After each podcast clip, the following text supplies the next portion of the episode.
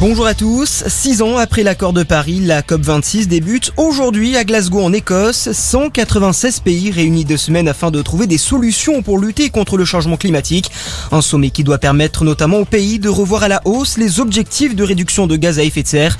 Les premières prises de parole des chefs d'État, dont celle d'Emmanuel Macron, sont attendues euh, demain. Avant cela, le président de la République s'est entretenu ce matin avec le Premier ministre britannique Boris Johnson dans le cadre du G20 qui se tient ce week-end à Rome. La réunion s'est terminée il y a un peu plus d'une heure. Les deux hommes ont abordé bien évidemment le sujet du climat, mais aussi et surtout l'épineuse question des accords de pêche suite au Brexit.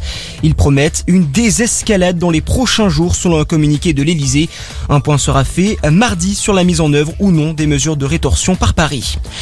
Dans le reste de l'actualité, ce sont des propositions qui font froid dans le dos. Une liste écrite sur le mur d'un immeuble de Savigny, le Temple en Seine-et-Marne, propose de l'argent en échange d'actes de violence à l'encontre des forces de l'ordre. Plusieurs milliers d'euros pour couper la tête d'un agent ou encore pour violer une policière. Une enquête a été ouverte et confiée au commissariat de Melun. Un homme placé en garde à vue en Ille-et-Vilaine, il est suspecté d'avoir grièvement blessé un automobiliste lors d'une partie de chasse.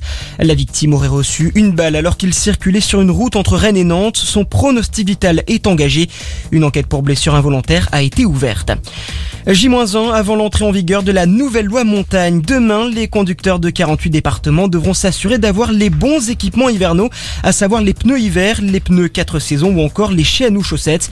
Toutefois, le gouvernement a annoncé une première année de tolérance. Aucune sanction n'est prévue avant l'an prochain. Et puis le foot, 12e journée de Ligue 1 et 7 matchs au programme aujourd'hui. Ça commence avec Angénis à 13h. Brest recevra à 17h Monaco. Et puis ce soir, l'Olympique de Marseille se déplace à Clermont. Coup d'envoi à 20h45. Voilà pour l'actualité. Très bonne journée à tous. À notre écoute.